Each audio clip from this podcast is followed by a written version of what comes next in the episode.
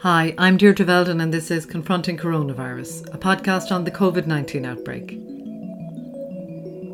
We are emerging from our cocoons. Five phases have reduced to four, and much of Irish business, social, and sporting activity will resume from Monday, albeit with restrictions in place. Lots has changed since the first roadmap out of lockdown was unveiled on May the 1st.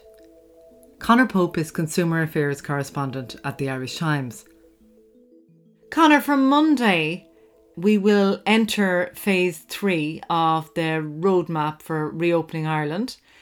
But phase three is not what it used to be. So uh, a lot has changed, hasn't it? I think from Monday, the country will almost entirely be open for business again. Now, there's still elements that are going to be closed, but there will be profound changes from Monday. Now, the biggest change for an awful lot of people is the travel limitations will be gone. So you will be able to travel anywhere throughout the state, including all of the islands off the coast from Monday. Um, the thing that has been attracting an awful lot of attention in recent times has, of course, been the opening of the restaurants and the opening of the pubs. And people have been speculating as to how it's going to work. Will it be one metre social distancing, two metre social distancing? How long will people be allowed linger in a pub or a restaurant before they're told to get to to, to leave?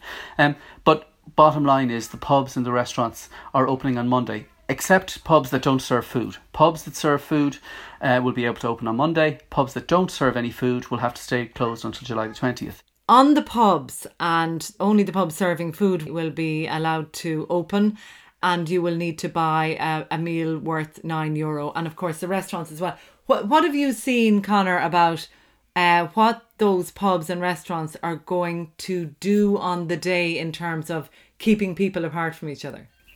Well, I think an awful lot of it is a real suck it and see approach people aren't entirely sure how it's going to work. I think in the first instance, they're going to have to try and manage queues and to make sure there isn't overcrowding in, in, in restaurants. I mean, obviously, when it comes to restaurants, they've all in, ensured that the tables are the requisite distance apart and they will all be ensuring that they will be taking a contact name of, a, of, a, of, of the lead in a, in a party uh, so that they, for, so they'll be able to use that name for contact tracing should that become important. So there's, there's all sorts of different measures in place in terms of san- uh, increased sanitization, increased social social distancing between the waiting staff and the diners, how the menus are going to be handed out will be different, uh, and there's a, but there's an awful lot of different measures that the restaurants ha- ha- have put in place. Um, like, but when you talk to restaurateurs, an awful lot of the time they're very confused as to how this thing will going to be is going to be policed. For instance, there's a, a limit of 105 minutes on somebody being allowed to be in a, a restaurant or a pub. Now, who's going to police that? Is there going to be somebody saying, sorry, lads, your time is up, you've been here for 107 minutes? And even if it isn't policed, they're only guidelines, so it's not legally enforceable. So, an awful lot of what restaurateurs and publicans are going to be relying on in next week and in the weeks ahead is going to be common sense.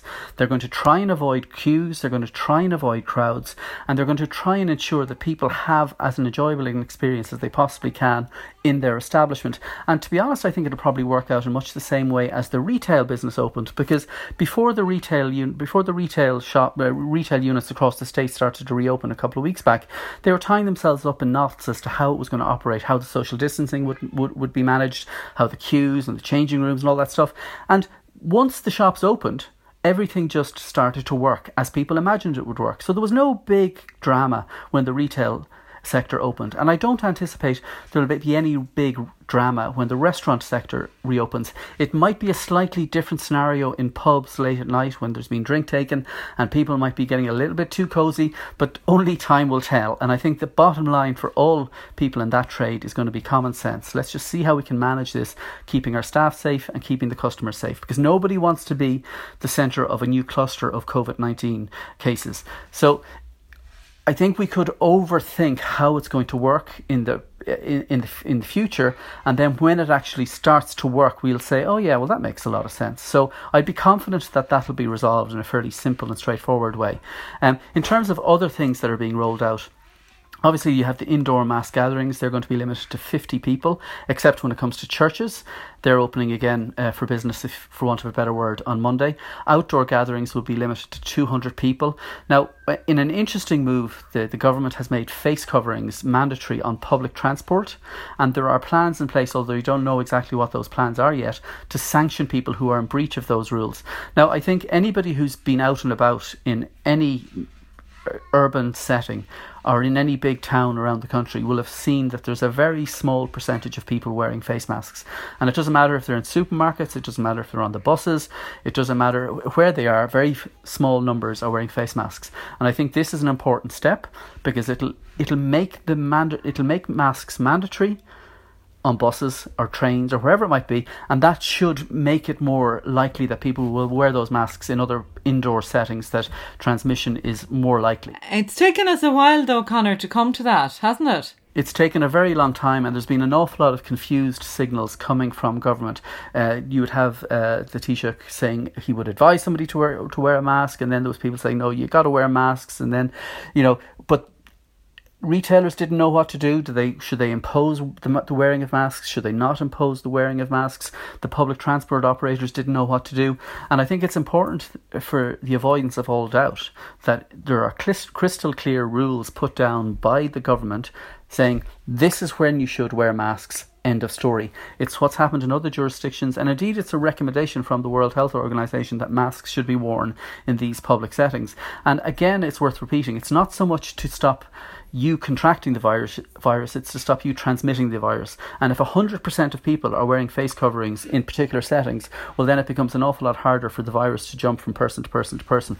So that's probably why a clear ruling is required from the government. And it may well be coming down the tracks. Maybe the, the, the face coverings being mandatory on public transport is the start of that. But that's an, an, another thing that's happening now. A big, big thing that's happening from Monday is the opening of hairdressers, barbers, and all the rest. Now, there was a little bit of controversy earlier in the, earlier this week when it had emerged that Peter Mark, a, a, hairdresser that has 70 stores around the country, was imposing extra charges for people if for dyeing their hair because they would be required to use extra dye. And of course, there was a bit of a storm in a teacup there. Everyone was giving out. But I think uh, that's not going to stop people walking through the doors of Peter Marks or indeed any hair salon in the country because the demand has been phenomenal. And I've been told that there are waiting lists of weeks and weeks and weeks for people to get in to get their hair looked after. Uh, it's probably not the same with barbers because I think that's slightly more relaxed.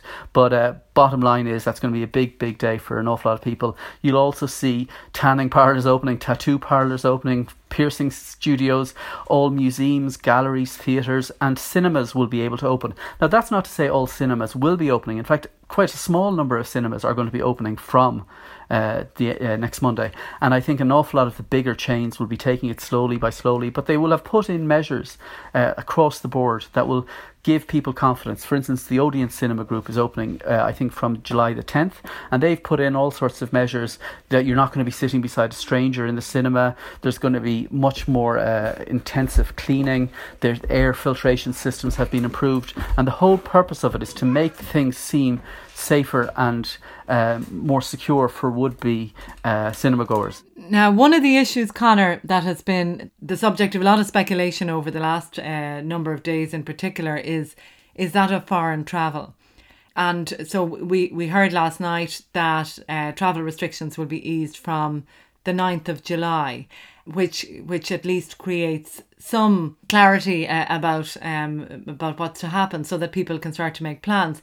However, uh, this is somewhat dependent on a famous green list, which will indicate countries that, that people can visit from Ireland where there won't be a quarantine required on return. Uh, tell us about that.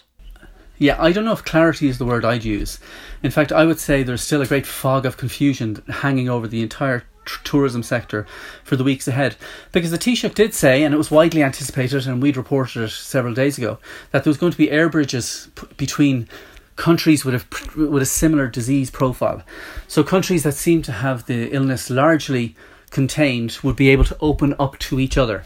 So let's say if there was very little cases of the virus in Malta and very little cases in Ireland, well then people would be able to fly unfettered between Ireland and Malta. So we know that's now going to happen and it's going to happen from July the 9th.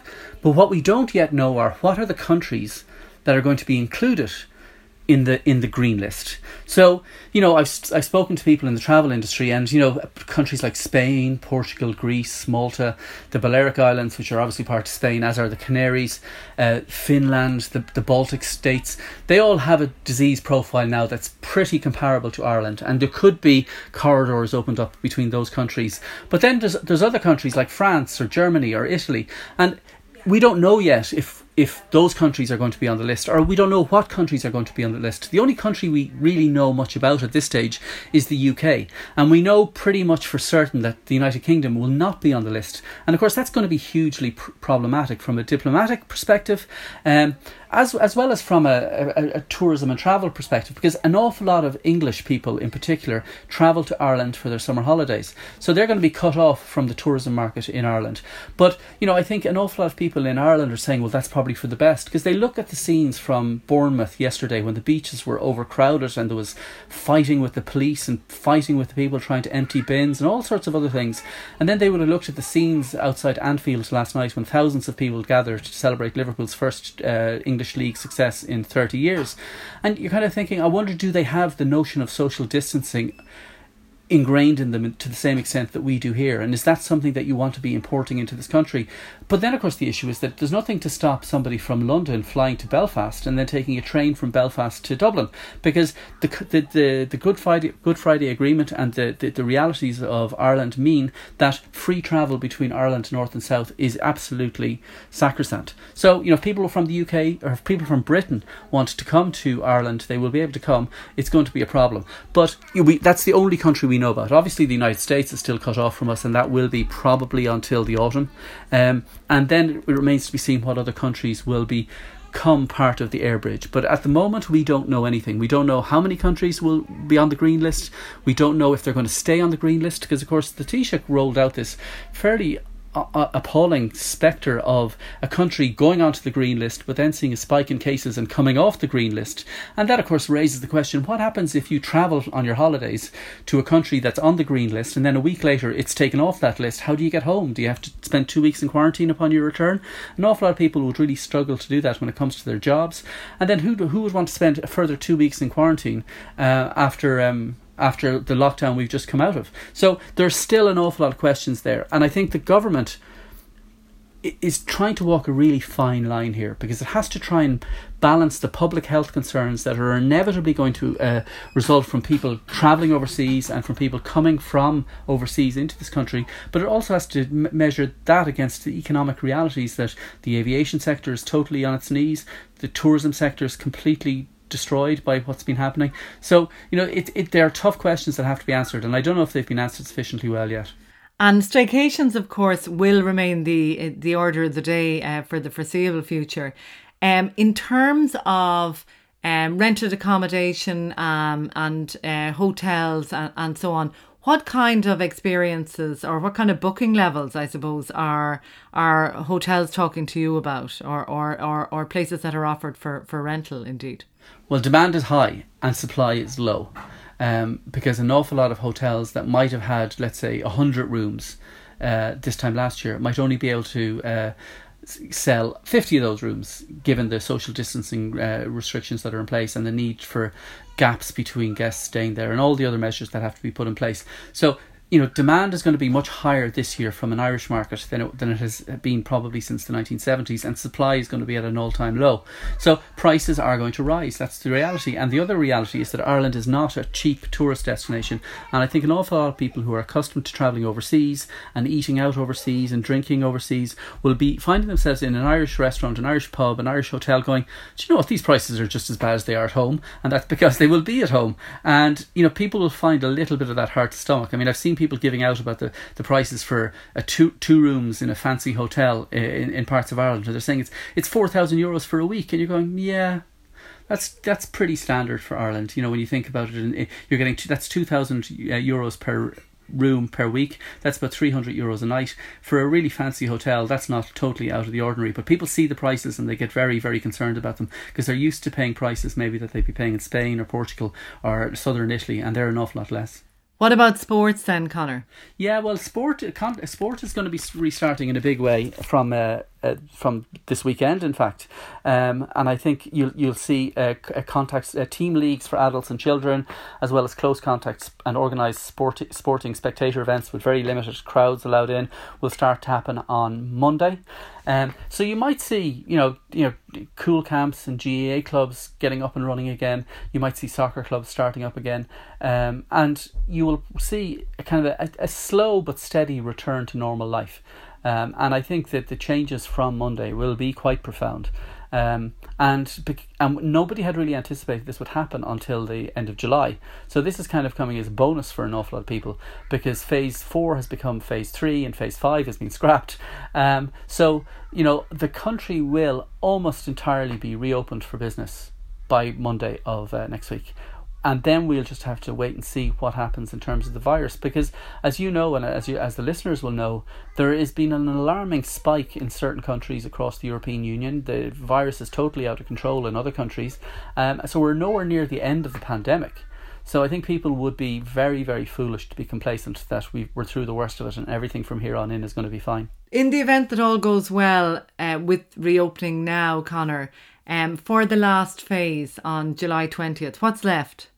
Well, on July the 20th, all going well, you'll see all the country's pubs reopen, you'll see the, the hotel bars reopen, casinos will be able to reopen, and the number of people who were allowed at an outdoor event will rise to 500, while 100 people will be allowed to attend an indoor event. And that's obviously going to be good news for people who are planning mid sized weddings in early August or the end of July, because they will now be able to go ahead as planned. And similarly, if you had a concert that was due to take place outside outdoors that was going to attract four or five hundred people, or if, if you're going to hold a football match or a soccer match attracting a crowd of that size, you'll be able to go ahead with that. Um, but the big thing will probably be the reopening of all the pubs across the country, uh, and they'll be the pubs that won't have to have the restriction of serving food. They will be able to open, and they'll still have the same measures that are in place for everywhere else now in terms of social distancing. Not sure about the time limits yet; things might change on that score, but all going well from July the 20th, we will have completely exited the lockdown and then we'll have to see where we are. Conor, thanks very much. My thanks to Suzanne Brennan, who produced today's podcast, and thanks for listening. Stay up to date with the latest developments at irishtimes.com. We'll be back next week.